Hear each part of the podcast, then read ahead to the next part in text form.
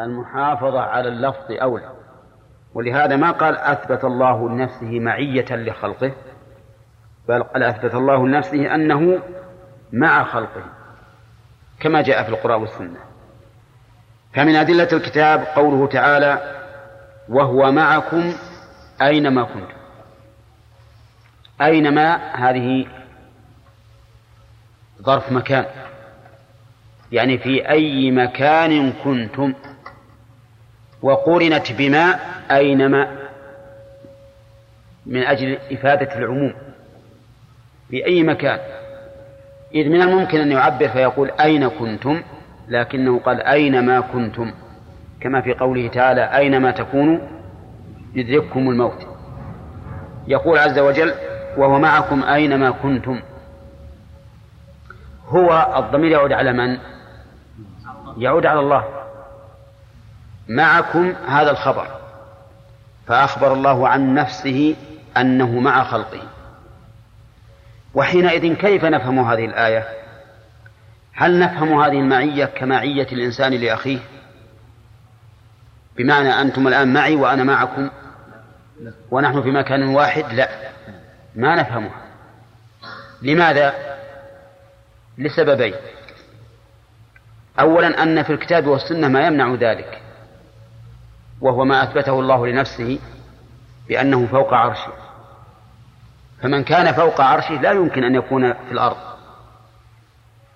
ثانيا أن معية الخالق للمخلوق ليست كمعية المخلوق للمخلوق. نعم، فكما أن بقية صفات الله عز وجل تكون على وجه اللائق به، فهذه الصفة من باب من, من باب واحد، فهذه الصفة كبقية الصفات كلها من باب واحد. ما أضافه الله لنفسه فهو على حسب أو فهو على ما يليق به سبحانه وتعالى. ثالثا أن نقول حتى بالنسبة للمخلوق مع المخلوق لا تستلزم المعية المشاركة في المكان أبدا. هل تستلزم المشاركة في المكان؟ لا.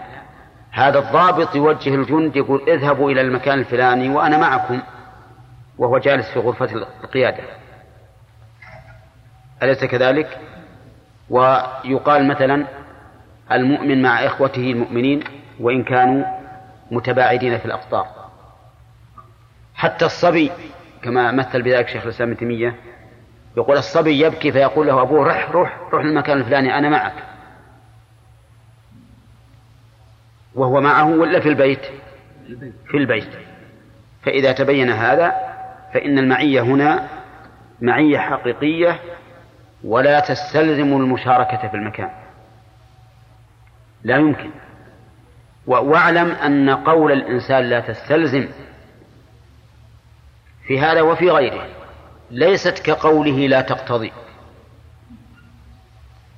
أولا الفرق بينهما أن الاستلزام معناه أن هذا لازم، وأن لا تقتضي معناه أنه ما يمكن أن يكون ذلك. ففرق بين لا يستلزم وبين لا يقتضي، لأنك إذا قلت لا يقتضي هذا ممنوع. لو قلت لك مثلا المعية لا تقتضي المشاركة في المكان، صح؟ لا، خطأ. إذا قلت المعية لا، ما هي معية الله، أي يعني قصدنا أي معية، المعية لا تقتضي المشاركة في المكان، ما تقول؟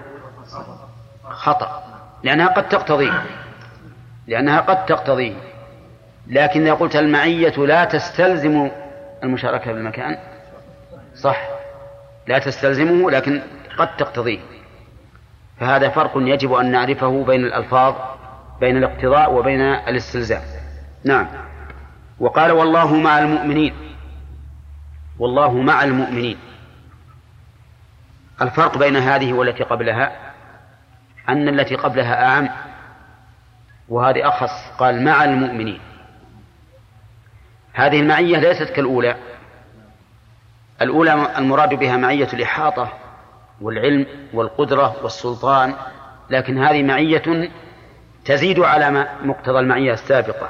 هذه تقتضي مع الإحاطة النصر والتأييد، وأما المثال الثالث أو الدليل الثالث: إنني معكما. هذه أخص من التي قبلها. المؤلف بدأ بها على الترتيب، وهو إنني معكما، الخطاب لمن؟ لموسى وهارون.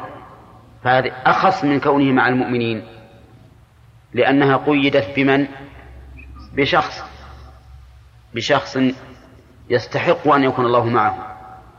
وهذه المعية كالمعية التي للمؤمنين تقتضي مع الإحاطة إيش؟ النصر والتأييد. ولهذا لما قال موسى عليه الصلاة والسلام عن فرعون: أخاف أن يفرط علينا أو أن يطغى، قال الله تعالى: لا تخافا إنني معكما أسمع وأرى. ولما قال أبو بكر للنبي عليه الصلاة والسلام: لو نظر أحدهم إلى قدمه لأبصرنا، قال له النبي عليه الصلاة والسلام: لا تحزن إن الله معنا. هذه معية أخص من المعية الأولى لأنها خاصة، لأنها قيدت بأشخاص. نعم. قال: ومن أدلة السنة قوله صلى الله عليه وسلم: أفضل الإيمان أن تعلم أن الله معك حيثما كنت. هذا الحديث ضعيف من حيث السند، لكنه حسنه بعض أهل العلم وقال إنه حديث حسن. أفضل الإيمان أن تعلم أن الله معك حيثما كنت، لأنك إذا علمت ذلك وأيقنته سوف تكون مراقبا لله عز وجل. إذا علمت أنك إن كنت في السطح فالله سبحانه وتعالى معك لكن ليس في السطح، إذا كنت في الحجرة فالله معك لكن ليس في الحجرة وعلى السماء، على عرشه فوق سماواته، فأنت ستراقب الله عز وجل. لأن ضد ذلك أن تغفل فلا تشعر بأن الله يراقبك، وإذا لم تشعر أن الله يراقبك فإنك سوف تنتهك المحرمات وتتهاون بالواجبات تهاون بالواجبات لكن إذا علمت هذا العلم أوجب لك كمال المراقبة لله سبحانه وتعالى. ولهذا سئل النبي عليه الصلاة والسلام عن الإحسان، سأله جبريل قال: الإحسان أن تعبد الله كأنك تراه، فإن لم تكن تراه فإنه يراك. طيب، وإذا عبدته كأني أراه هل هو يراني؟ أي نعم، لكن الرسول عليه الصلاة والسلام بين درجتين للمراقبة: الدرجة الأولى أن تعبد الله كأنك تراه، والدرجة الثانية أن تعبد الله كأنه يراك. فالدرجة الأولى درجة طلب وشوق، كأنك تراه فتريد الوصول إليه، والدرجة الثانية درجة خوف وهرب، إن لم تكن تراه فإنه يراك. قال: وقوله صلى الله عليه وسلم لصاحبه أبي بكر وهما في الغار: لا تحزن إن الله معنا. كلمة لا تحزن هنا هل هي على ظاهرها؟ والمعروف أن الحزن هو الندم على ما مضى، والخوف هو لما يتوقع، فالحزن فيما مضى والخوف لما يتوقع. هنا هل المراد بالحزن ظاهره يعني لا تحزن لما مضى، أو المراد به الخوف؟ نعم، قال بعض أهل العلم المراد به الخوف. نعم، كما قلتم أنتم، يعني لا تخف علينا لأن الله معنا. نعم، وقال و... ويمكن أن يراد بالحزن ظاهره، والمعنى لا تحزن على ما جرى فإنه لا خوف علينا، لأن الإنسان قد يحزن على ما حصل ويتمنى أن لم يحصل. هذا لا شك أنه موافق لظاهر اللفظ، لكنه بعيد من حال أبي بكر رضي الله عنه، أن يكون أبو بكر نادما على ما وقع منهما، هذا بعيد. والأقرب أن الحزن هنا بمعنى الخوف. يعني لا تحمل هما للمستقبل، لأن الله معنا. ومن المعلوم أن أبا بكر لم يفهم حين قال له النبي عليه الصلاة والسلام إن الله معنا، لم يفهم أن الله في نفس الغار أبدا.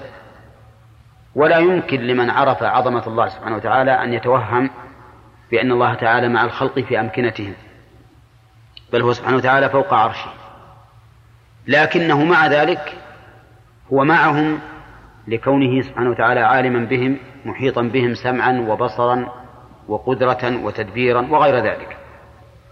قال: وقد أجمع على ذلك سلف الأمة وأئمتها.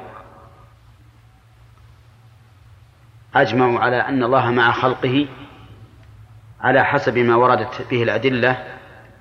سلف الأمة من سلفها؟ مقدموها، والغالب أنه يطلق على القرون الثلاثة المفضلة، وهم يا عبد الله الدغيثر عبد الله الدغيثر من من تابعون ثم تابعون، هؤلاء هم القرون المفضلة وهم السلف. وأما قول وأئمتها، الأئمة بعد السلف ها؟ نعم، قد يكون متقدمين منهم وقد يكون متأخرين، فيها أئمة جاءوا بعد زمن القرون الثلاثة. نعم، لكن أئمة الإسلام ما اختلفوا على ثبوت أو ما اختلفوا في ثبوت المعية لله عز وجل، لكن على الوجه اللائق به تبارك وتعالى. وهل الأئمة يمكن أن يكونوا في كل مكان؟ ها؟ ما يمكن أن يكونوا في كل مكان؟ إيه ما يخالف، لكن في أي مكان يمكن. ولا نقول أئمة لازم في المدينة وفي مكة؟ طيب، وفي كل زمان وفي كل زمان نعم، يمكن يمكن أن يمن الله عز وجل على شخص في آخر الدنيا فيكون إماما في العلم. نعم، إماما في العلم، لا الطائفة غير الإمام. والمراد والمراد بالإمام ليس كما يقوله أهل البدع أنه الإمام المعصوم، لأنه لا أحد معصوم إلا النبي عليه الصلاة والسلام. نعم، بل إمام الأئمة عندهم كعلي بن أبي طالب ليس بمعصوم، وقد أخطأ في عدة أمور، لكنه لا شك أنه مأجور على خطئه رضي الله عنه، لأنه من الأئمة الذين يجتهدون، فقد يصيبون الحق وقد لا يصيبونه. لكن مرادنا بالأئمة الأئمة الذين وهبهم الله تعالى علما وعبادة، بحيث كانوا قدوة للناس في علمهم وفي عبادتهم. والله عز وجل يقول: وجعلناهم أئمة يهدون بأمرنا لما صبروا وكانوا بآياتنا يوقنون. فالمهم أن أئمة السلف أئمة الأمة غير سلف الأمة. نعم، ولكنهم ينصون على سلف الأمة في باب العقائد، لأن اختلاف الناس في العقائد إنما حصل بعد القرون المفضلة، وإن كان من البدع ما نبغ في عهد الصحابة، لكنها ما ظهرت وانتشرت إلا بعد القرون الثلاثة. قال: والمعية في اللغة مطلق المقارنة والمصاحبة. هذا معناه في اللغة، الشيء مع الشيء، يعني معناه مقارن له في أمر من الأمور، مصاحب له في أمر من الأمور، لكن مقتضاها ولازم ولازمها يختلف باختلاف الإضافات وقرائن السياق والأحوال. وهذا الذي قاله المؤلف هو ما قاله شيخ الإسلام ابن تيمية وتلميذه ابن القيم، وهو ما تقتضيه اللغة، فتارة تقتضي اختلاطا، كما يقال: جعلت الماء مع اللبن. أنت إذا جعلت الماء مع اللبن يختلط، ولا يبقى اللبن فوق والماء تحت، أو الماء تحت فوق واللبن تحت؟ لا، يختلط. هذا إذن معية اقتضت اختلاطا. نعم، وتارة تقتضي تهديدا وإنذارا، كما يقول المؤدب للجاني: اذهب فأنا معك. اذهب فأنا معك. وش الغرض من هذا؟ التهديد. واحد مثلا مسك له الشخص قاطع طريق في البر، قال ليش تقطع الطريق على المسلمين؟ قال أبدا ما قطعت. قال قطعت الطريق لكن رح أنا معك. ها وش يكون هذا حال هذا الرجل؟ مذعورا ولا مطمئنا؟ هو قال أنا معك، يعني أنا معك بقطع الطريق معك. ها؟ لا، لكن هذا تهديد، مثل ما يقول له بعبارة ثانية رح وأنا وراك. نعم، يعني معناه إذا فعلت شيء فأنا سوف أنكل بك. نعم. وهل من ذلك قوله تعالى يستخفون من الناس ولا يستخفون من الله وهو معهم إذ يبيتون ما لاظ من القول. يمكن يمكن أن نقول هذا تهديد من الله عز وجل بأن لا يبيت أحد شيئا لا يرضاه الله سبحانه وتعالى. قال وتارة تقتضي نصرا وتأييدا كمن يقول لمن يستغيث به أنا معك أنا معك. صح؟ أي نعم. حتى الصبيان الآن إذا تزاعلوا بعضهم مع بعض يجي الصبي الثاني يقول تعال أنت معي ولا مع فلان؟ نعم ولا لا؟ هل معناه تروح معي للبيت وتنام معي بالفراش وكل شيء؟ لا، لكن المراد بذلك النصر والتأييد. ولهذا تجد كل واحد منهم يسوي دعاية لنفسه أيهم أكثر أتباعا. أي نعم. يقول ومثل هذا اللفظ إلى غير ذلك من اللوازم والمقتضيات المختلفة باختلاف الإضافة والقرائن والأحوال.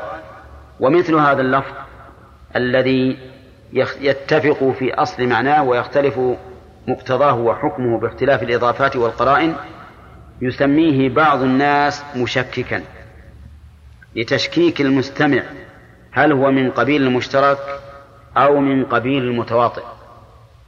كذا يا أحمد. ها؟ عندنا الآن الألفاظ. ها؟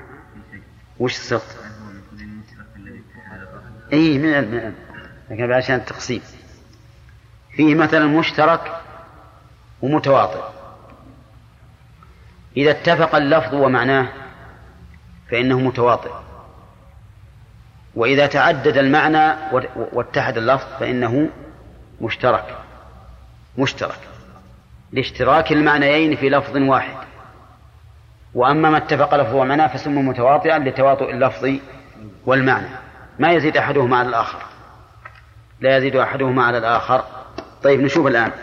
يقول هل هو من قبيل المشترك الذي اتحد لفظه واختلف معناه.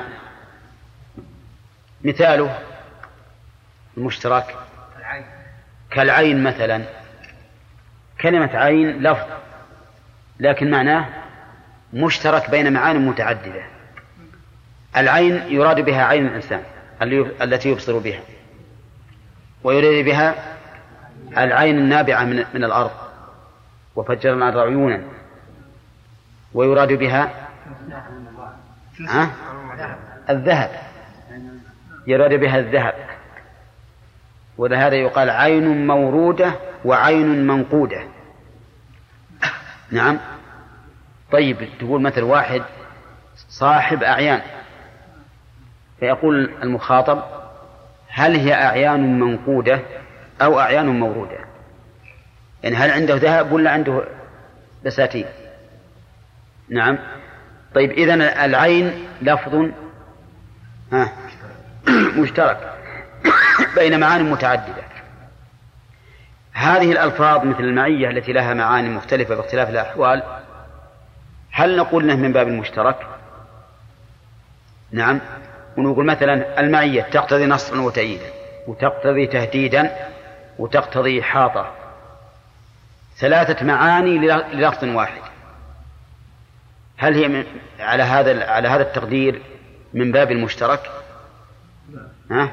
شوف المؤلف يقول إن بعض العلماء يسميها مشككا، ما نقول مشترك ولا نقول متواطئ، وش نسميه؟ مشكك. وعلى هذا فتكون الألفاظ متواطئة مشتركة ها؟ مشككة. يقول هل من قبيل المشترك الذي اتحد لفظه واختلف معناه نظرا لاختلاف مقتضاه وحكمه، أو من قبيل المتواطئ الذي اتحد لفظه ومعناه نظرا لأصل المعنى؟ فالمعية إذا نظرنا إلى أن أصل معناها إيش؟ شو أصل معناها؟ المصاحبة والمقارنة، هذا الأصل، لكن تختلف بحسب الإضافات. إذا نظرنا إلى الأصل قلنا إنها من قبيل من قبيل المتواطئ، لأن كل هذه المعاني تتفق في أصل واحد، فهي إذن من قبيل المتواطئ. وإذا نظرنا إلى أن معانيها تختلف بحسب القرائن والإضافات قلنا إنها من باب المشترك، لأن معنى قوله تعالى وهو معهم إذ بيتنا ما لا ظن قول ليس كمعنى قوله وهو مع والله مع المؤمنين، ولا لا؟ فرق عظيم بين المعيتين. فيرى بعض العلماء أنها أن هذه لما كانت مشككة هل تكون من الألفاظ المشتركة أو من الألفاظ المتواطئة سموها مشتركة. قال المؤلف ها؟ المشككة لا، الذين يتكلمون في في البلاغة وما يتعلق بها.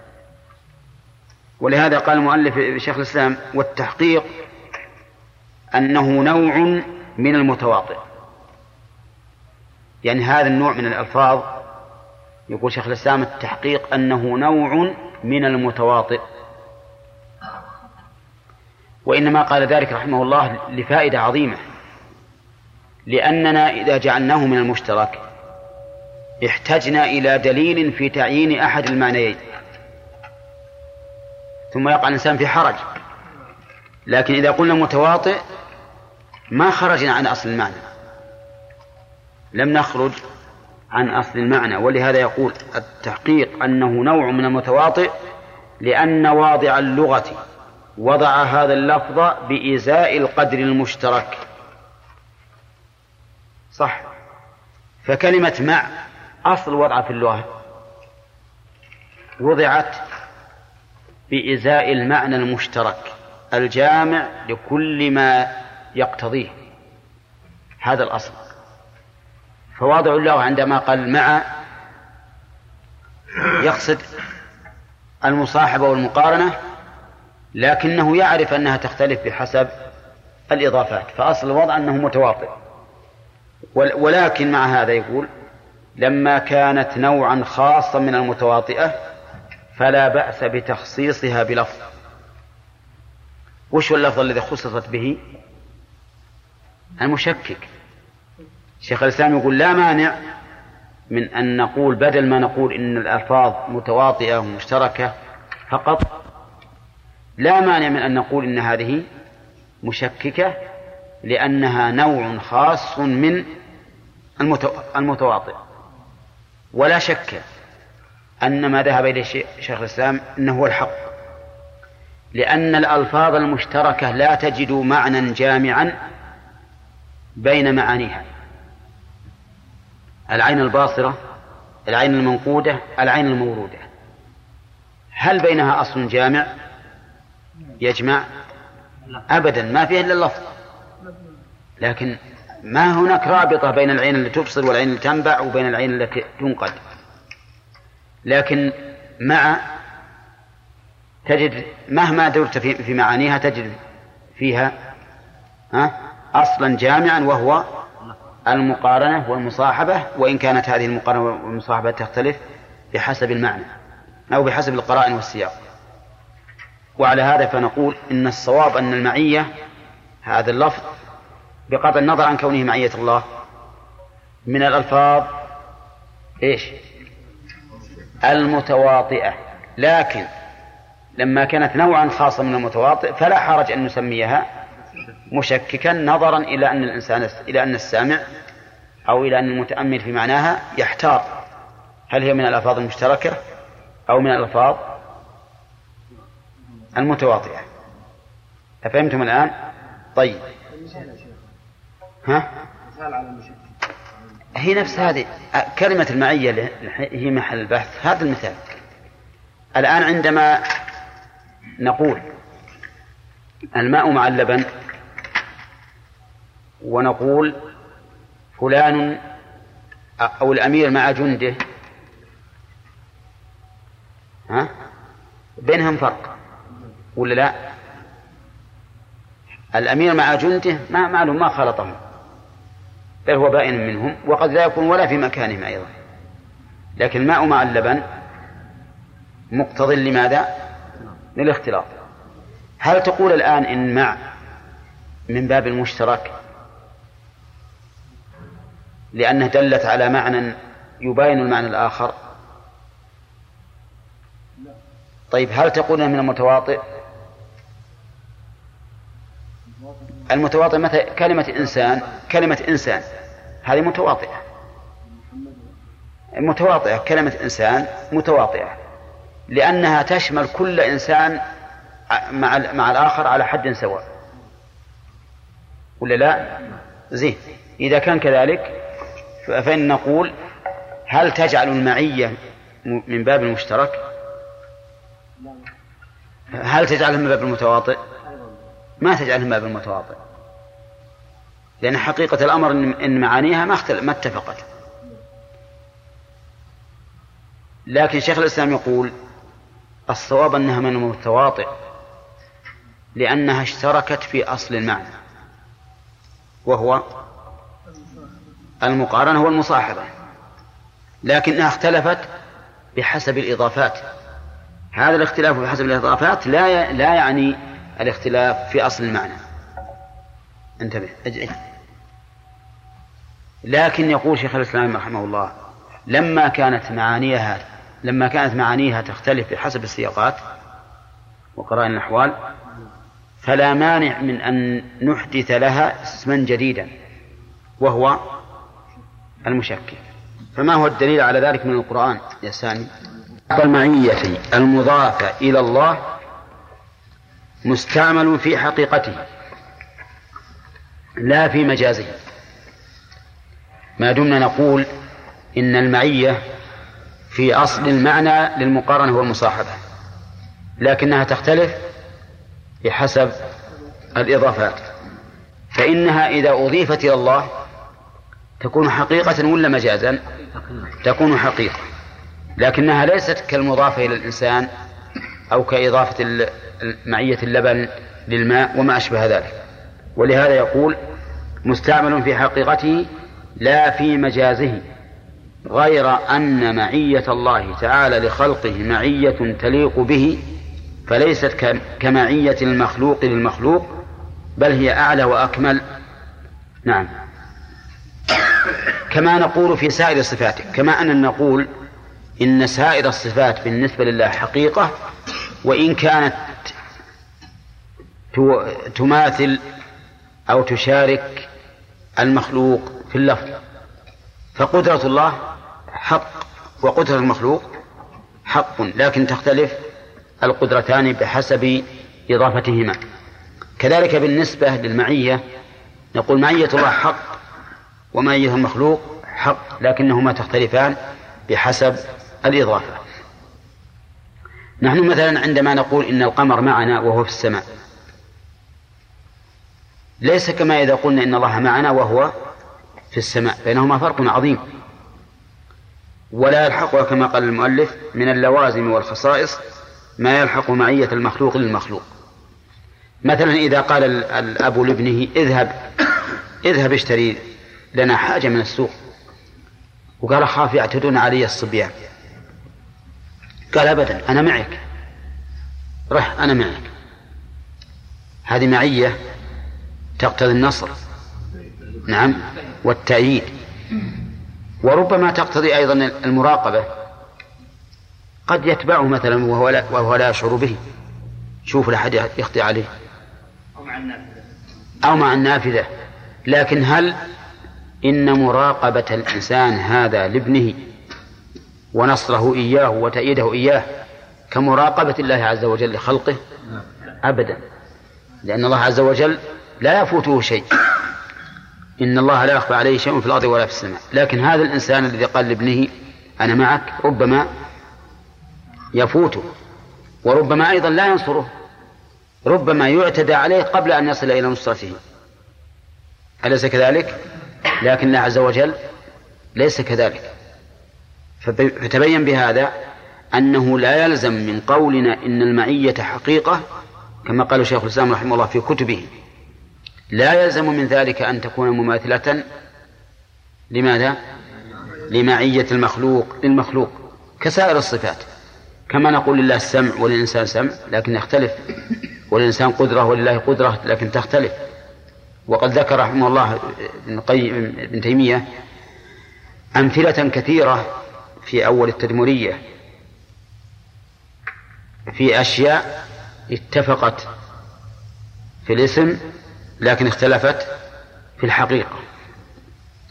نعم، فقال إن الله سمى الإنسان سميعا وبصيرا وسمى نفسه سميعا بصيرا، وليس السميع كالسميع ولا البصير كالبصير، وأثبت للإنسان علما وأثبت لله علما، وليس العلم كالعلم. قال تعالى ولا يحيطون بشيء من علمه إلا بما شاء ربنا وسعت كل شيء رحمة وعلما. وقال في علم الإنسان وما أوتيتم من العلم إلا قليلا. الفرق بين هذا وهذا وعلى هذا فقس.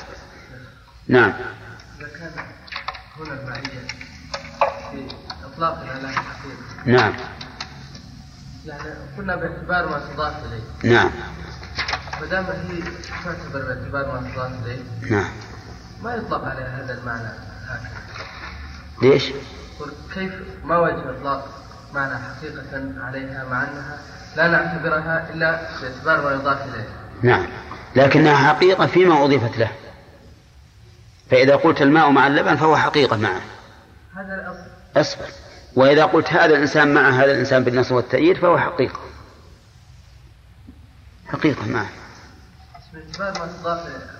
الفرق واضح بين شيئين. إيه الفرق واضح، لأنها أضيفت أضيفت إلى هذا وأضيفت إلى هذا. التفريق هنا بحسب الإضافات، يعني بحسب ما أضيفت إليه.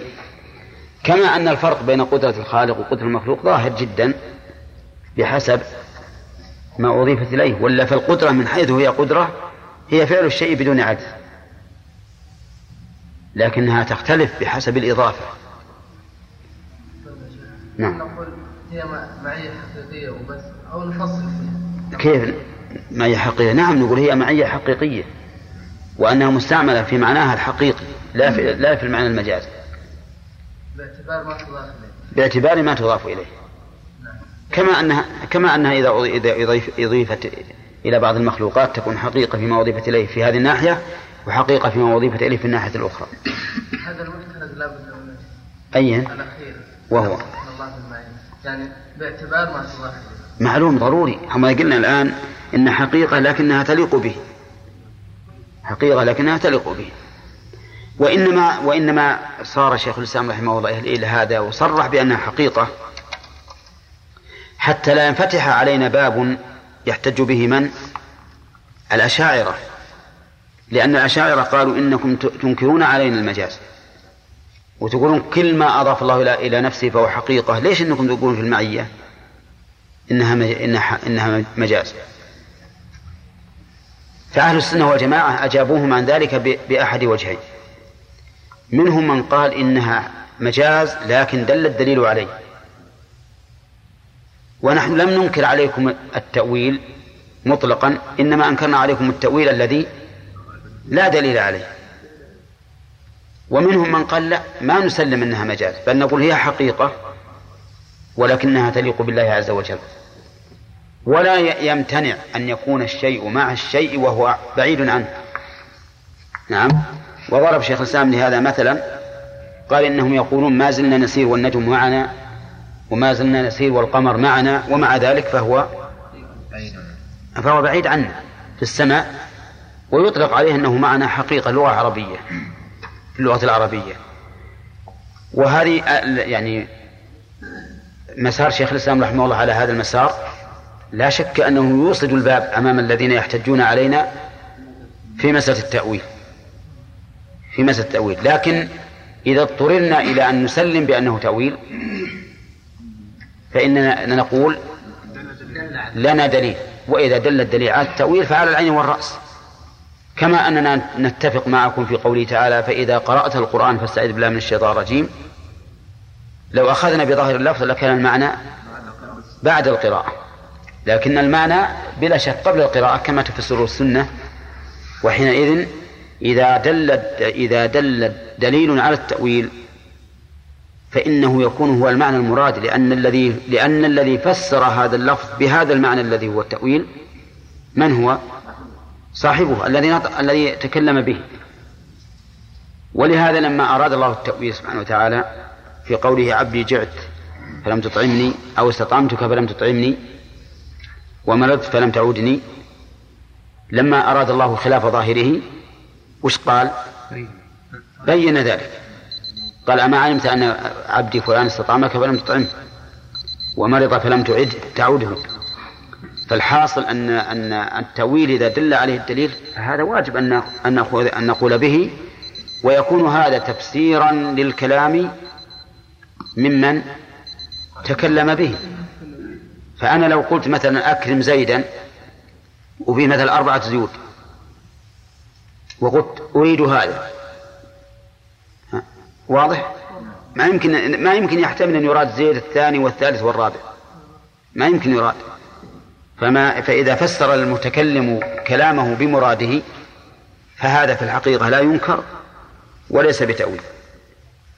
فنحن نجيب كل من احتج علينا بمثل هذه النصوص نجيبه بأحد أمرين: إما بمنع أن يكون ذلك تأويلا، وأن يحمل اللفظ على الحقيقة التي تليق بالله عز وجل، وإما إذا دل الدليل على التأويل نقول لا مانع منه.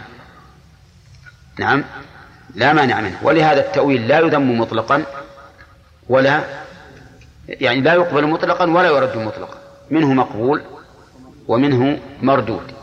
وتفسير اللفظ بخلاف ظاهره بمقتضى دلالة الشرع على ذلك لا يعد جناية على النصوص، بل هو موافق للنصوص ولا بد منه. والله أعلم. نعم. بسم الله الرحمن الرحيم. قال رحمه الله تعالى: أقسام أقسام معية الله أقسام معية الله لخلقه. فانقسم معية الله لخلقه إلى قسمين: عامة وخاصة. فالعامة هي التي تقتضي الإحاطة بجميع الخلق من مؤمن وكافر وبر وفاجر في العلم والقدرة والتدبير والسلطان وغير ذلك من معاني الربوبية. وهذه المعية توجب لمن آمن بها كمال المراقبة لله عز وجل. ولذلك قال النبي صلى الله عليه وسلم: أفضل الإيمان أن تعلم أن الله معك حيثما كنت. وفي هذا القسم قوله تعالى: وهو معكم أينما كنتم. ما يكون من نجوى ثلاثة إلا هو رابعهم، ولا خمسة إلا هو سادسهم، ولا أدنى من ذلك ولا أكثر إلا هو معهم أينما كانوا. وأما الخاصة فهي التي تقتضي النصر والتأييد لمن أضيفت له، وهي مختصة بمن يستحق ذلك من الرسل وأتباعهم. وهذه المعية توجب لمن آمن بها كمال الثبات والقوة. ومن أمثلتها قوله تعالى: إن الله مع المؤمنين، إن الله مع الذين اتقوا والذين هم محسنون، إنني معكما أسمع وأرى. وقوله لنبيه صلى الله عليه وسلم: لا تحزن إن الله معنا. لنبيه صلى عنه. وقوله وقوله عن نبيه صلى الله عليه وسلم: لا تحزن إن الله معنا. فإن قيل: هل المعية من صفات الله الذاتية أو من صفاته الفعلية؟ فالجواب أن المعية أن المعية أن المعية العامة من الصفات الذاتية، لأن مقتضياتها ثابتة لله تعالى أزلا وأبدا. وأما المعية الخاصة فهي من الصفات الفعلية، لأن من الصفات الكسر فهي من الصفات الفعلية لأن مقتضياتها تابعة لأسبابها لأسبابها توجد بوجودها وتنتفي بانتفائها.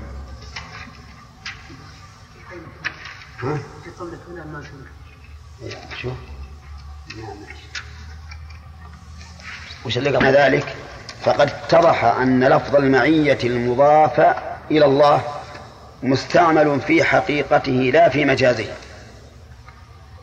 إيه نعم، لفظ المعية المضاف إلى الله مستعمل في حقيقته لا في مجازه، كما هو كما هو القول في سائر صفات الله عز وجل أنها مستعملة في حقيقتها لا في مجازها.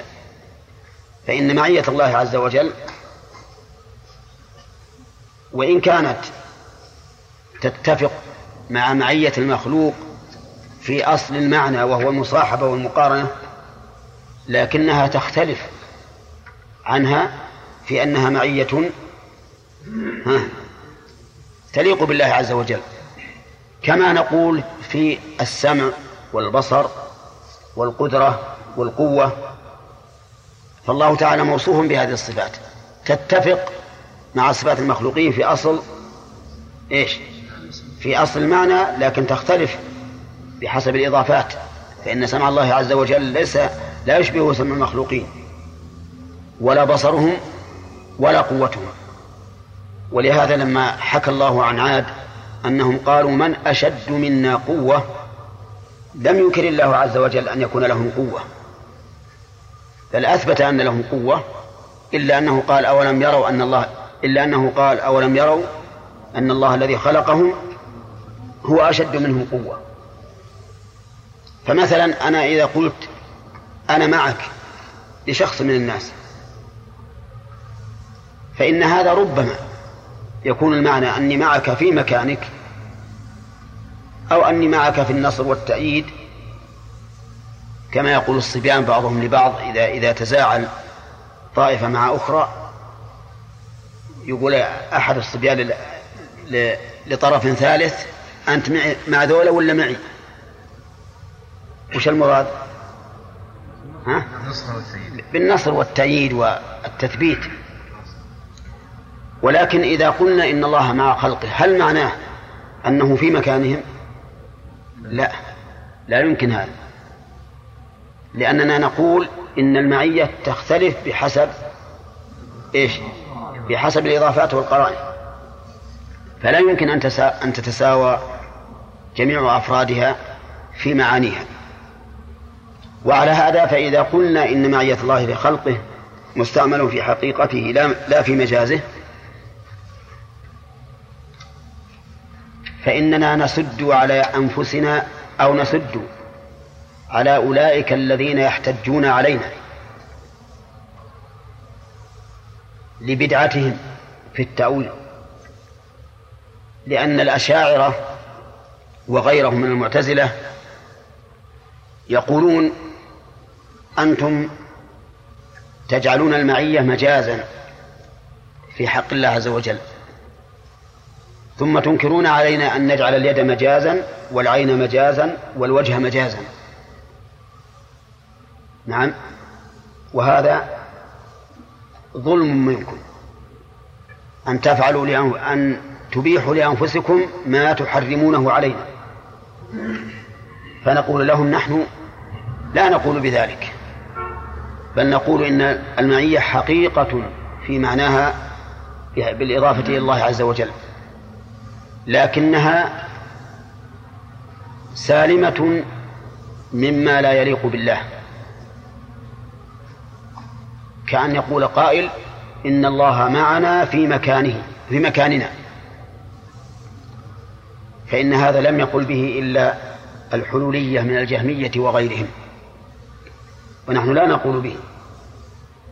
فإن قال قائل كيف تقول إن الله معنا حقيقة ولا تقول إنه في الأرض؟ وهل يتصور أن يكون معنا حقيقة وهو في السماء ونحن في الأرض؟ فالجواب نعم يتصور، وسيأتي إن شاء الله ذلك في بيان الجمع بين علو الله تعالى ومعيته. وانظر الآن، يعني قدرة الله عز وجل ما يتقاس بقدرات الخلق. نحن مثلا جماعة نصلي، كل منا يقول الحمد لله رب العالمين، ونقولها بكلمة واحدة وفم واحد، ولا ربما أنت في أول الفاتحة وأنا في آخرها والثالث في وسطها، أليس كذلك؟ ومع هذا فكل واحد منا يناجيه الله عز وجل. أنت تقول الحمد لله رب العالمين فيقول الله حمدني عبدي، والثاني يقول مالك يوم الدين فيقول الله له مجدني عبدي. والثالث يقول اهدنا الصراط المستقيم في آن واحد، والله يقول هذا لعبدي ولعبدي ما سأل. فالله عز وجل لا يمكن أن يكون مثل المخلوق، بل هو لا, لا يدرك لا في الذهن ولا في العقل ولا في الحس، يعني لا يحاط به. وأما الإيمان بوجوده فهذا معروف أنه إيمان، أنه أمر فطري عقلي شرعي. إذا تبين هذا فإن لفظ المعية المضافة إلى الله تعالى مستعمل في حقيقته لا في مجازه، فغاية المخلوق للمخلوق بل هي أعلى وأكمل، ولا يلحقها من اللوازم والخصائص ما يلحق معية المخلوق للمخلوق. إيه نعم. وإذا قلنا بذلك رددنا الباب في وجوه هؤلاء الذين يحتجون علينا. هذا وقد فسر بعض السلف معية الله لخلقه بعلمه بهم، وهذا تفسير للمعية ببعض لوازمها، يعني أن بعض سلف الأمة ولا سيما بعد أن ظهر قول الجهمية بأن المراد بالمعية المصاحبة في المكان، صاروا يفسرون المعية بالعلم، فيقول وهو معهم أي وهو عالم بهم، لا يفسرونها بالمعية الحقيقية وإنما يفسرونها بالعلم. وهذا هو الذي أوجب لبعض المتأخرين في عصرنا هذا، وأظنه قد سبقه من سبقه أيضا، بأن يقول كيف تحتجون علينا بتأويلنا وأنتم تؤولون. فنقول وهذا تفسير المعية ببعض لوازمها، وغرضهم بذلك الرد على حلولية الجهمية الذين قالوا إن الله بذاته في كل مكان، واستدلوا بنصوص المعية. فبين هؤلاء السلف أنه لا يراد من المعية كون الله معنا بذاته، فإن هذا محال عقلا وشرعا، لأنه ينافي ما وجب من علوه ويقتضي أن تحيط به مخلوقاته، وهو أمر محال. ولا شك أن هذا معنى باطل، وأن الذي يعتقده في ربه كافر، لأنه إذا اعتقد أن الله في كل مكان لزم من ذلك إما تعدد ذات الله وإما تجزؤها، ولا لا؟ يقول إذا زعمت أن الله بذاته في كل مكان لازم من ذلك إيش؟ إما أن الله متعدد وإما أن الله متجزئ، جزء منه هنا وجزء من هناك، وهذا محال.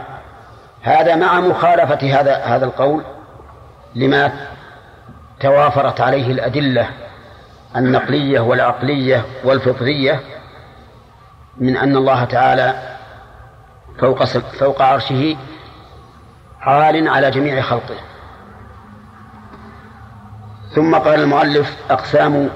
نعم. ما الفرق بين اللازم وما يقتضيه الشيء؟ يصح أن نعبر هذا مكان هذا. إيه نعم، اللازم وما يقتضيه. اللازم معناه هو الذي لا بد أن يكون، لا بد أن يكون. والذي يقتضيه معناه أنه قد قد يكون شيء آخر، يعني قد يقتضيه وقد لا يقتضيه قصد. فمعنى إذا قلنا هذا يقتضي كذا وحتما صار لازما، وإذا كان يقتضي ذلك ولم نريد بذلك اللازم فإنما لم يكن لازما، فإنه يجوز أن يراد به ولكن لا يتعين. أقسام معية الله لخلقه. تنقسم معية الله لخلقه إلى قسمين، عامة وخاصة. فالعامة هي التي تقتضي الإحاطة بجميع الخلق من مؤمن وكافر وبر وفاجر،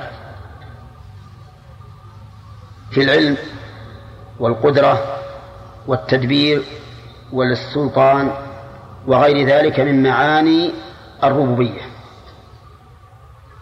هذه عامة شاملة لجميع الخلق. كالربوبية تكون عامة شاملة لجميع الخلق. وهذه المعية العامة إنما تذكر على سبيل العموم، فيقال إن الله مع خلقه وهو معهم وما أشبه ذلك، ولا يمكن أن تذكر على سبيل الخصوص فيقال إن الله مع الكافر، لكن نقول إن الله مع الخلق فيشمل المؤمن والكافر. وأما أن نقول إن الله مع الكافرين، فإذا قلنا اتق الله، الكافرين ما يقول الله معهم، قال أنا أردت بذلك المعنى العام، نقول ما يصلح هذا المعنى العام، اجعل اللفظ عامة واجعل الإضافة عامة، فقل إن الله مع الخلق مع الناس وما أشبه هذا، حتى لا تجعل المعية مضافة إلى الكافرين على وجه يوهم أنه معهم بالنصر والتأييد. دليل هذه قول قبله: وهذه المعية توجب لمن آمن بها كمال المراقبة لله عز وجل، ولهذا قال النبي صلى الله عليه وسلم: أفضل الإيمان أن تعلم أن الله معك حيثما كنت. هذه المعية إذا آمن الإنسان بها فإنها توجب له كمال المراقبة. مثال ذلك: لنفرض أن رجلا في بيته ما عنده أحد من الخلق، هم بمعصية، إذا علم أن الله معه يعني مطلع عليه لا يفوته شيء من أمره، هل يفعل أو لا يفعل؟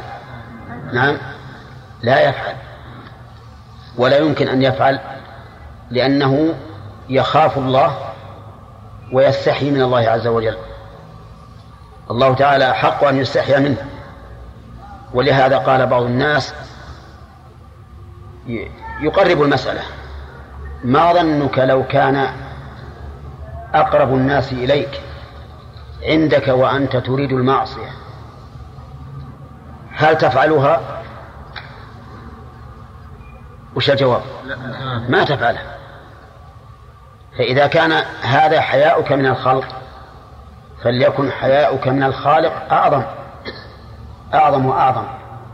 ولهذا امتدح الله عز وجل الذين يخشون ربهم شوفوا بالغيب، لأن الذين يخشون ربهم بالغيب هم الذين خشوا الله عز وجل خشية حقيقية لا يشوبها أي شبهة. ولذلك ولا ولذلك عندنا ولذلك أيهن؟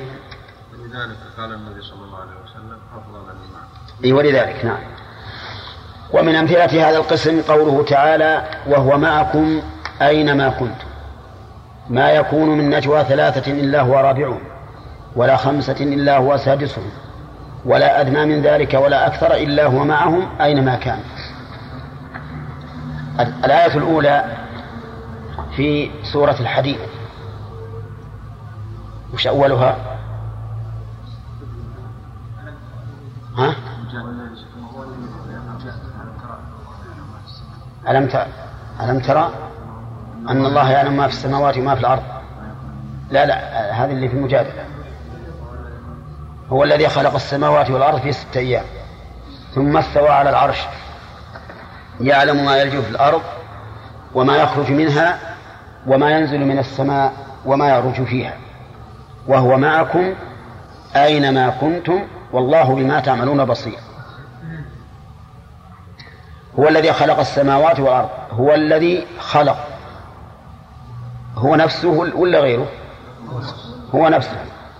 ولهذا قال ابن القيم رحمه الله: كل ضمير يعود إلى الله فالمراد به هو نفسه، ولا حاجة إلى أن, أن نقول بذاته، لكن احتاج السلف أن يقولوا بذاته في بعض المسائل من أجل الرد على أهل التعطيل. هو الذي خلق السماوات والأرض في ستة أيام ثم استوى على العرش، استوى الضمير يعود على من؟ الله. الله استوى الله. بعض بعض العلماء قالوا استوى على العرش بذاته. كلمة بذاته من باب التأكيد فقط، وقصهم بذلك الرد على من فس على من فسر الاستواء بالاستيلاء. ولا معلوم ان الله اذا اضاف الفعل الى الى نفسه فالمراد هو نفسه. يعلم من؟ الله. يعلم ما يجري في الارض وما يخرج منها وما ينزل من السماء وما يعرج فيها وهو معكم. من هو؟ الله. وهو معكم اينما كنتم.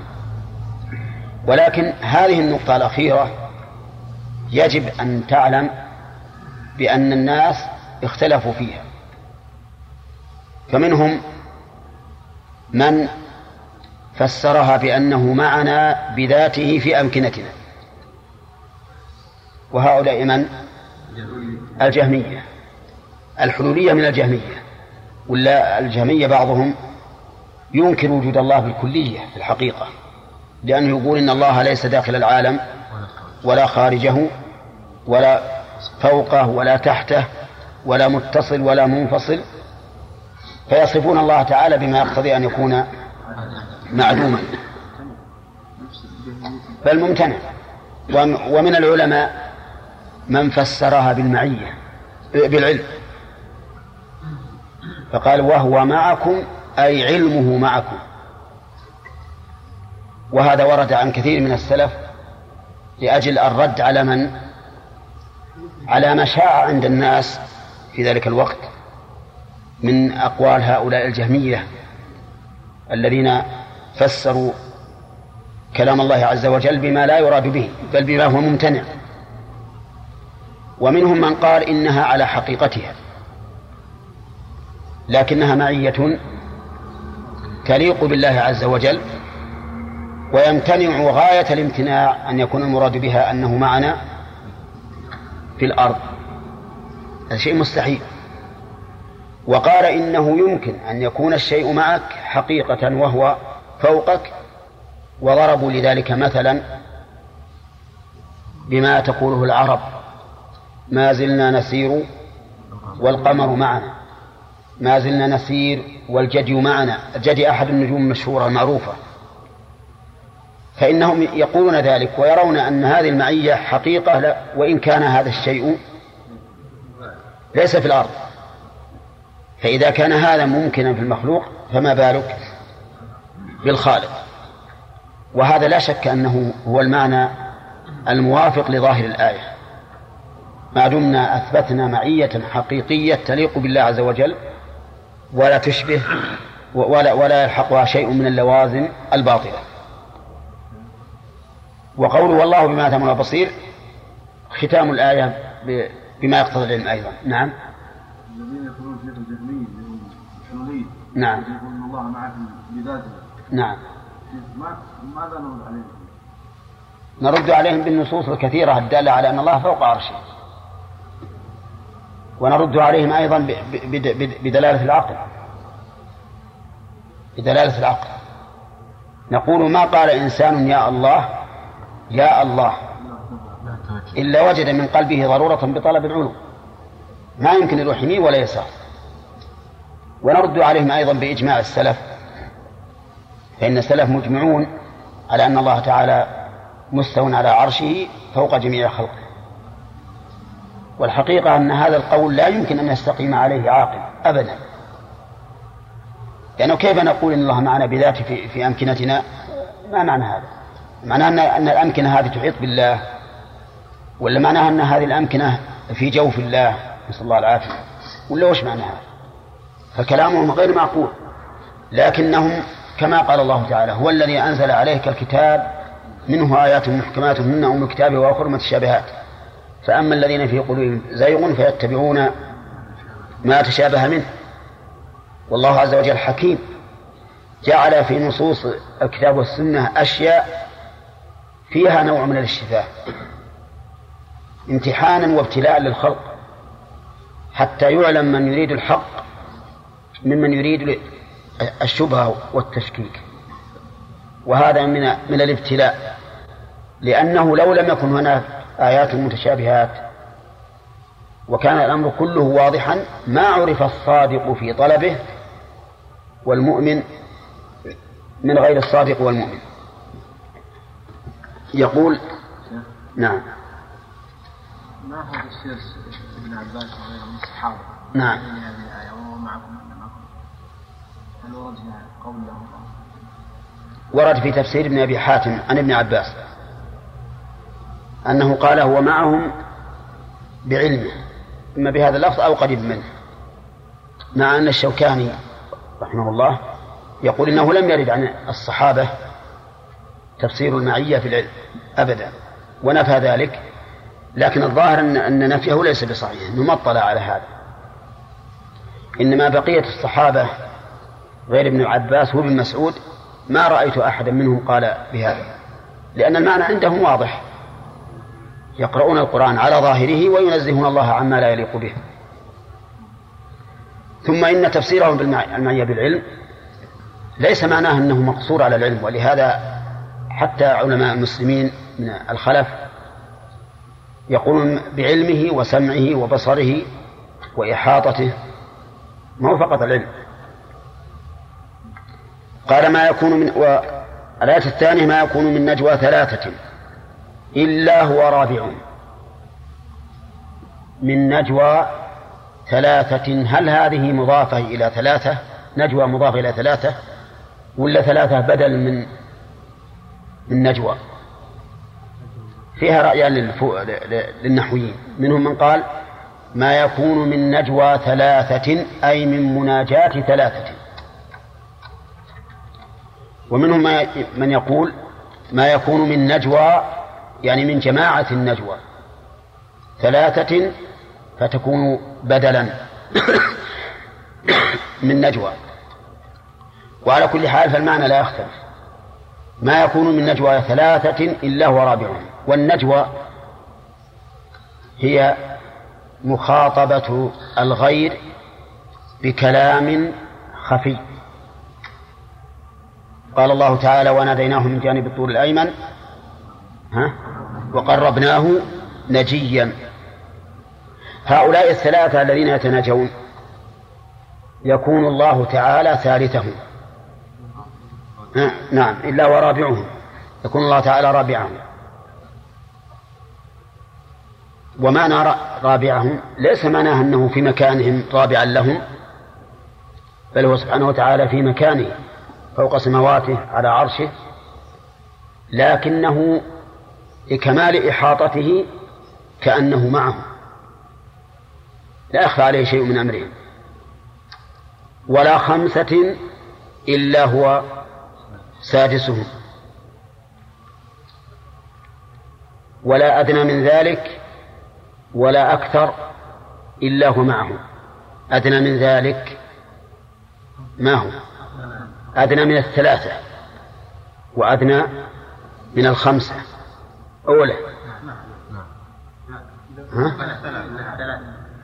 أدنى من الثلاثة طيب وأدنى من الخمسة وأدنى من الخمسة هي أربعة أربعة ويكون له خمسة، نعم ولا أدنى من ذلك ولا أكثر، أكثر من من الخمسة من الخمسة لأن اللي ذكر الله عز وجل منتهى خمسة، ولا خمسة إلا واسدهم يعني ولا أكثر من الخمسة إلا هو معهم أينما كانوا في أي مكان وفي أي عدد، فإن الله عز وجل محيط بهم غاية الإحاطة، وكما قلت وكما هو موجود في فطركم أيضا لا يمكن أن نتصور بأن الله عز وجل في الأرض،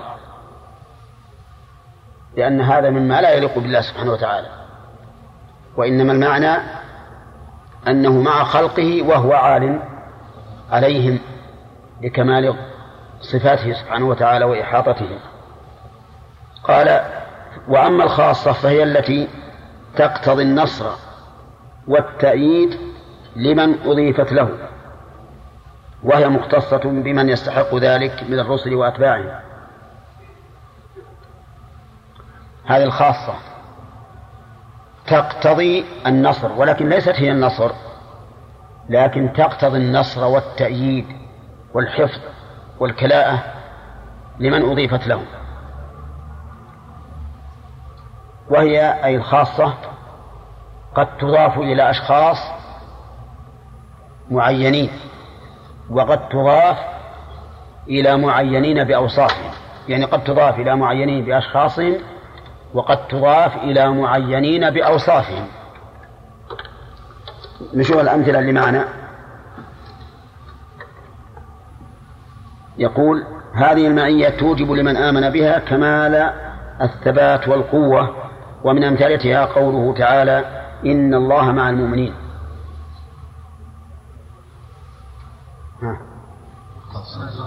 إلى معين بصفاتهم ولا بأشخاصهم؟ بصفاتهم. نعم.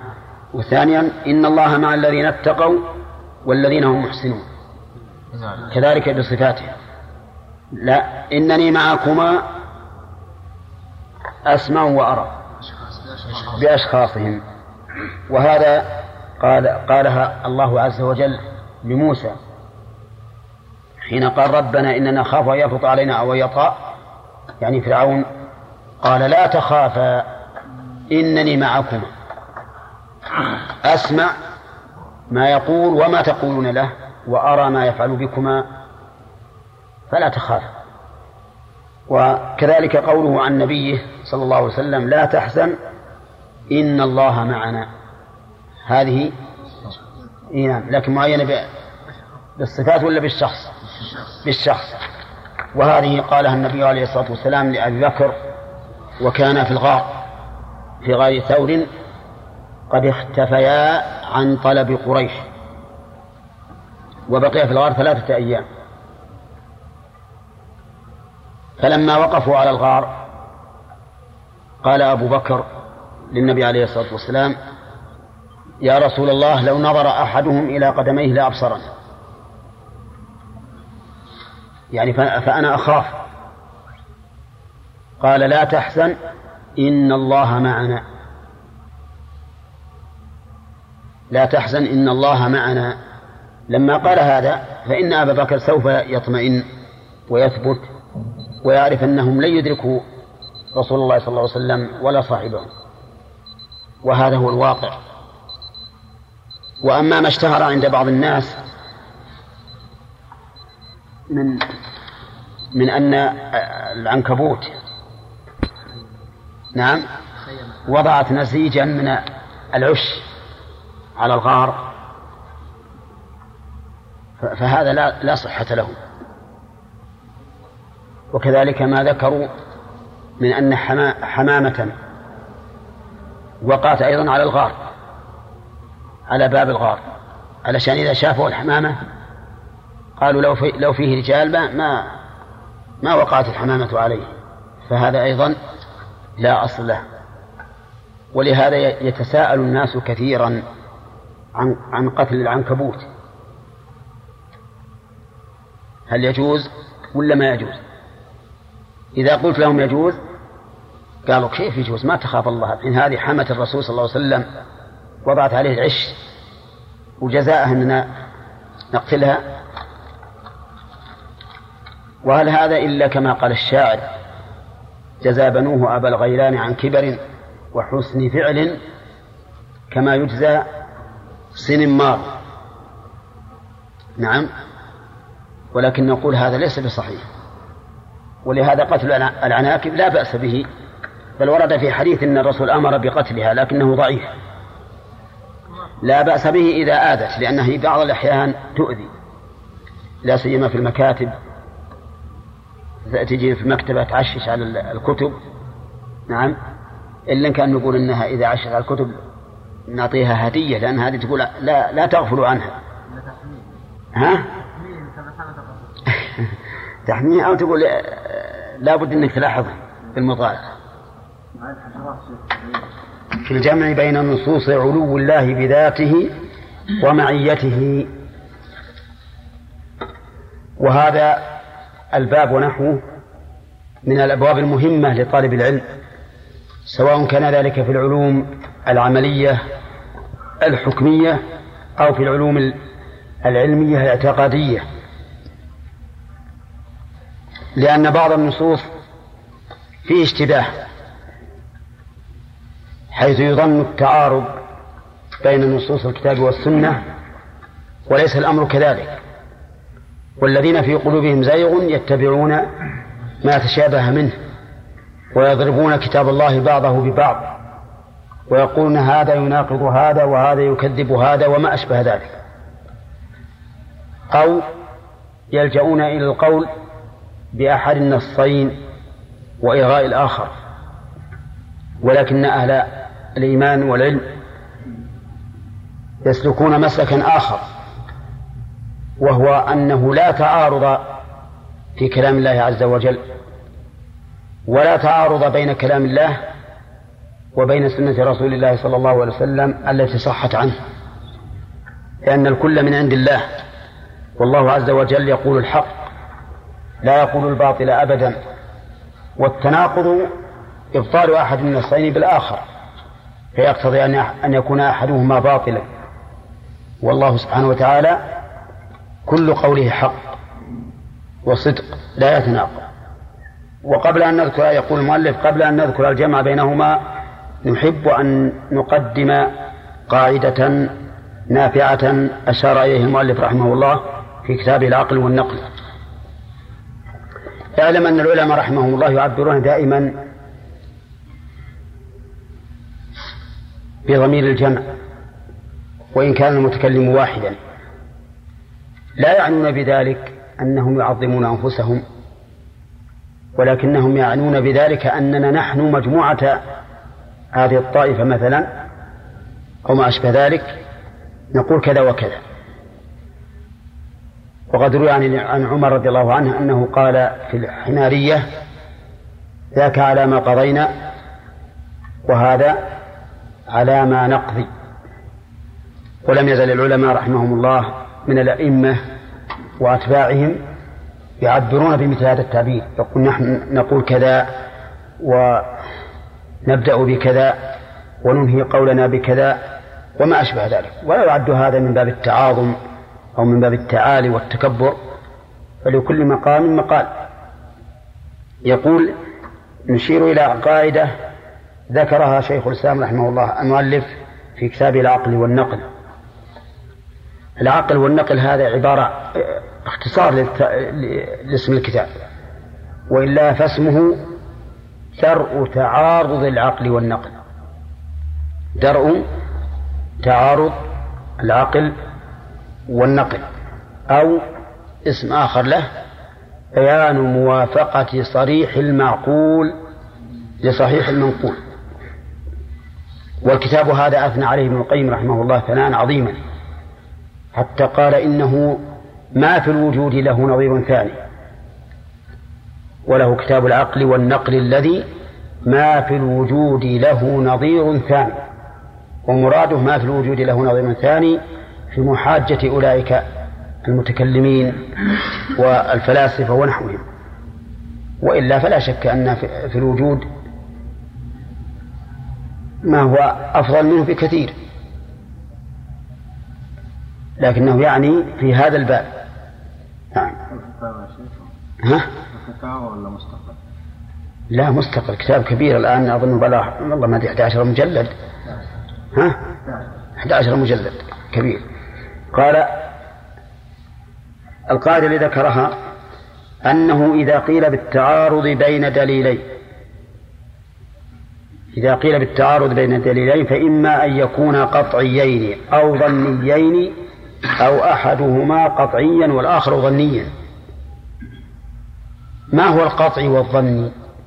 القطعي هو الذي يقطع العقل بثبوته بثبوته ولا يكون في العقل احتمال من ألف احتمال أن يكون ذلك ليس بصحيح أو أن يكون ذلك مرتفعا، هذا القطعي. كقطع الإنسان مثلا بمشاهدة الشمس وهي مشرقة، هذا قطع ولا لا؟ وأما الظن فهو الذي يترجح عند الإنسان وليس بالأمر المقطوع به، إذ من المحتمل أن يكون الأمر خلافه خلافه كما لو تدلت الشمس للغروب وكان فيه قطع من السحاب فغلب على الظن أنها غربت. قد تكون لم تغرب، لكن الذي يغلب على ظنك أنها قد غربت نقول هذا ظن. فالأدلة إما أن يكون قطعيين أو ظنيين أو أحدهما قطعيا والثاني ظنيا. فالأول فهذه ثلاثة أقسام: الأول القطعيان وهما ما يقطع العقل بثبوت مدلولهما، ما يقطع العقل قطعا لا احتمال فيه بثبوت مدلولهما، فالتعارض بينهما محال. إذا لا تعارض بين دليلين قطعيين، هذا شيء مستحيل. وجه الاستحالة لأن القول بجواز تعارضهما يستلزم واحدا من أمرين وكلاهما محال، يستلزم إما وجوب ارتفاع أحدهما وهو محال. كيف محال؟ لأن نقول قطعيين، نقول إنهما قطعيان، فإذا كان تعارضهما يستلزم ارتفاع أحدهما معناه أنه يستلزم ارتفاع أمر قطعي، وهذا شيء مستحيل وهو محال لأن القطعي واجب الثبوت. الأمر الثاني الذي يستلزمه وإما ثبوت كل وإما ثبوت كل منهما مع التعارض وهو محال، مثل أن يكون أحدهما دالا على أن هذا أبيض والثاني دالا على, على أنه أسود. هل يمكن أن يجتمع على ذلك؟ لماذا؟ لأنه جمع بين النقيضين. وعلى هذا فالتعارض بين دليلين قطعيين أمر مستحيل. نعم. طيب، فإن, فإن ظن التعارض بينهما، يعني قد يرد على الذهن أنهما متعارضان وهما قطعيان، فماذا نصنع؟ إن ظن التعارض بينهما فإما أن لا يكون قطعيين، وإذا لم يكون قطعيين فالتعارض بينهما قائم، فأكون أنا ظننت أنهما قطعيان وهما في الحقيقة غير قطعيين، هذا أمر ممكن أن يكون. وإما أن لا يكون بينهما تعارض، ولكن أنا ظننت التعارض والواقع أن لا تعارض، بحيث يحمل أحدهما على وجه والثاني على وجه آخر. وإذا صح أن يحمل أحدهما على وجه والثاني على آخر فهل هناك تعارض؟ لا. طيب، يقول ولا يرد على ذلك ما ثبت ما يثبت نصه أو ما ثبت عندكم ما يثبت نصه من نصوص الكتاب والسنة القطعية، لأن الدليل المنسوخ غير قائم فلا معارض للناسخ. في مثل نصوص قطعية موجودة متعارضة لكن أحدها منسوخ، مثل قوله تعالى إن يكن منكم عشرون صابرون يغلبوا مئتين وإن يكن منكم مئة يغلبوا ألفا من الذين كفروا بأنهم قوم لا يفقهون. هذا نص قطعي ولا لا؟ قطع محدد بعدد.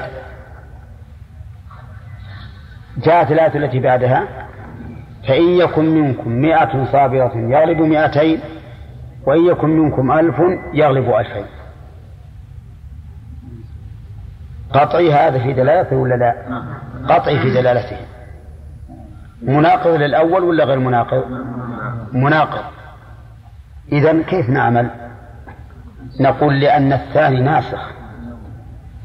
إن الله قال الآن خفف الله عنكم وعلم أن فيكم ضعفا فإن يكن منكم مئة صابرة فيغلب مئتين. فتبين الآن أن أن الثاني ناسخ للأول، حينئذ يكون الثاني قائما وليس له معارض، ليس له معارض، لأن النص المنسوخ قد نسخ حكمه وألغي، فحينئذ لا يكون للناسخ معارض فلا يقع التعارض. فالقاعدة إذا سليمة، كل قطعيين فإنه لا يمكن التعارض بينهما. أولا، لماذا؟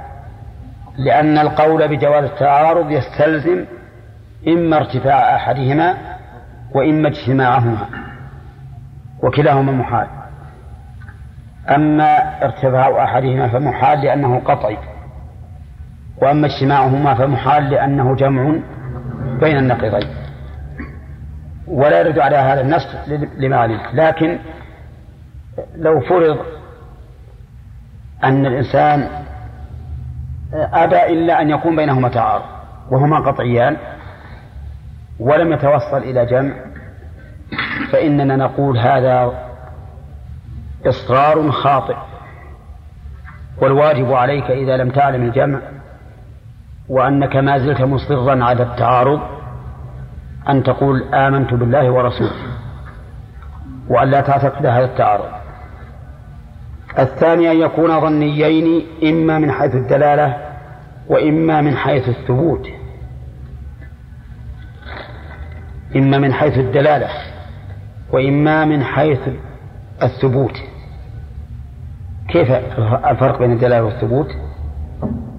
لأن النص قد يكون ثابتا لكن دلالته غير واضحة غير قطعية، وقد تكون دلالته قطعية لكنه غير ثابت. يكون مثل جاء من طرق ضعيفة، فهذا غير ثابت الدلالة لا غير ثابت بنفسه. فإذا وجد تعارض بين دليلين ظنيين تقول إنه حينئذ يطلب الترجيح بينهما ثم يقدم الراجح.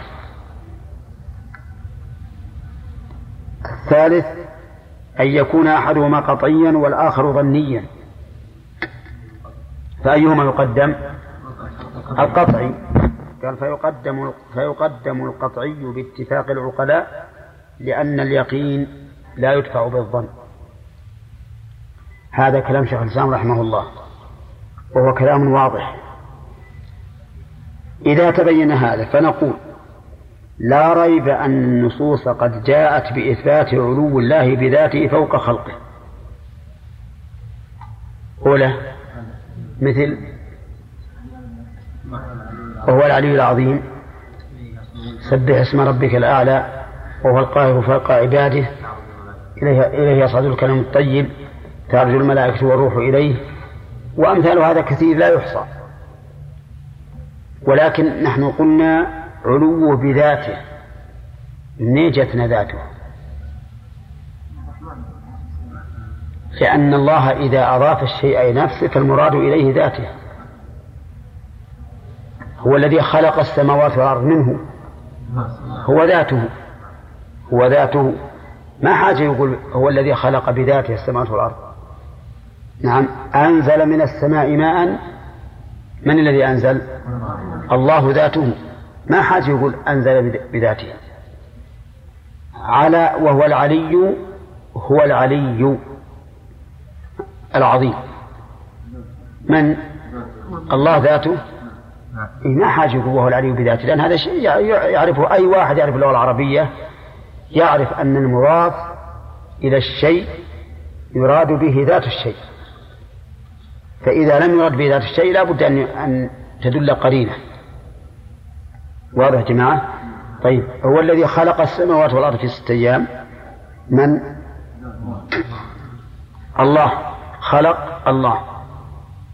استوى على العرش الله ذاته. ولهذا لما أنكر بعض الناس على بعض العلماء قولهم قولهم استوى على العرش بذاته، وقال هذا لا يجوز أن تقول استوى على العرش بذاته لأن هذا زيادة في النص.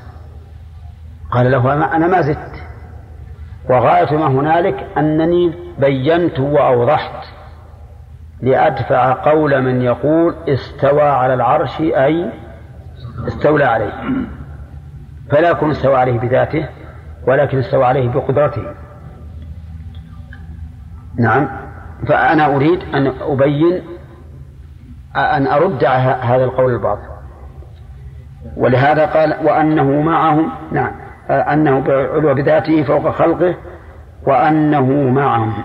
وأيضا نحتاج في مسألة العلو أن نقول بذاته، لأن من الناس من يقول إنه عالم بصفاته، إنه عالم بصفاته لا بذاته، ونحن نقول إنه عالم بذاته وبصفاته. نعم. إذا قال عالم بصفاته وصفاته من ذاته، نعم، يعني تقييدنا بالذات ليس له حاجة.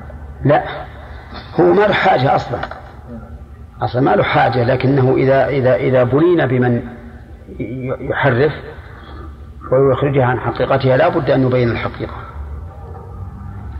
والعلي بصفاته لا يستلزم, لا يستلزم أن يكون عاليا بذاته، فقد يكون الملك هنا والجنود في السقف فهو في بذاته ها؟ ليس بعالم، لكن بصفاته فوق, فوق الذين فوقه في السطح. نعم. نقول فوق خلقه وأنه معهم. وأنه معهم جاءت النصوص أنه معهم في عدة آيات كثيرة، لا سيما المعية الخاصة فإنها جاءت كثيرة في القرآن. يقول وكل منهما قطعي الثبوت والدلالة، لأن قطعي الثبوت لأنه في القرآن والقرآن متواتر، ولا, ولا أشد من تواتر القرآن. يقول والدلالة، الدلالة لأنها صريحة فيه، فآيات العلو أو فنصوص العلو صريحة فيه، وكذلك نصوص المعية صريحة في المعية ما تحتمل أي احتمال. وقد جمع الله بينهما في قوله تعالى هو الذي خلق السماوات والأرض في ستة أيام ثم استوى على العرش.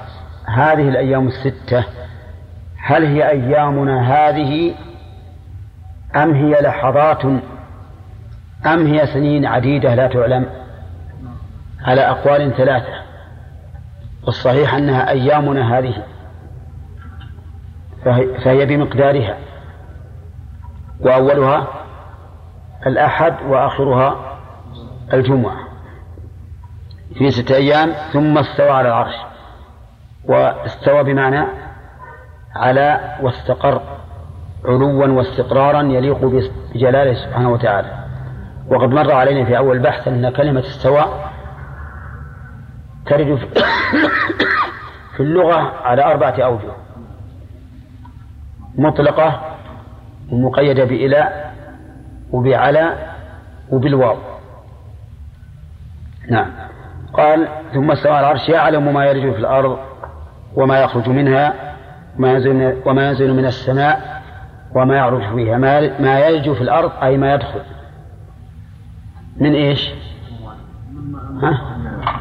الحيوان، نعم الحيوان في جحورها والدواب والنبات وما أشبهه. وما يخرج منها من ذلك، الداخل منها يخرج. نعم. وما ينزل من السماء ها؟ من المطر والرحمة والملائكة والعذاب وغيرها. وما يعرج فيها من الأعمال والملائكة. وهنا قال يعرج فيها ولم يقل إليها، يعني المراد يعرج ويدخل فيها، فالعروج هنا ضمن معنى معنى الدخول. نعم. وهو معكم أينما كنتم، يعني علوه عز وجل فوق العرش لا يمنع أن يكون معنا، فهو معنا أينما كنا. أين هذه ظرف مكان، يعني في أي مكان كنتم فالله معكم. ولكن كيف نفهم هذه المعية؟ فهم أهل الحلول والعياذ بالله على أنه معنا مختلطا بنا، وقالوا أن إذا كنا في المسجد فهو في المسجد، إذا كنا في السوق في السوق، في البيت في البيت، في الأماكن الطاهرة في أماكن طاهرة، في أماكن قذرة في أماكن قذرة. فجعل الله عز وجل والعياذ بالله جعله عظيم متفرقا، ولا ريب أن هذا القول باطل تنكره العقول لأول وهلة، وهو يستلزم إما أن يكون الله متعددا أو متجزئا، وكلاهما باطل. ولا أحد عاقل لا لم تجتله الشياطين يمكن أن يقبل ذلك. والغريب أن هؤلاء الذين يقولون بذلك لو أن أحدهم سأل ربه لقال يا رب كذا، ها؟ يا رب ولا لا ولا يا رب؟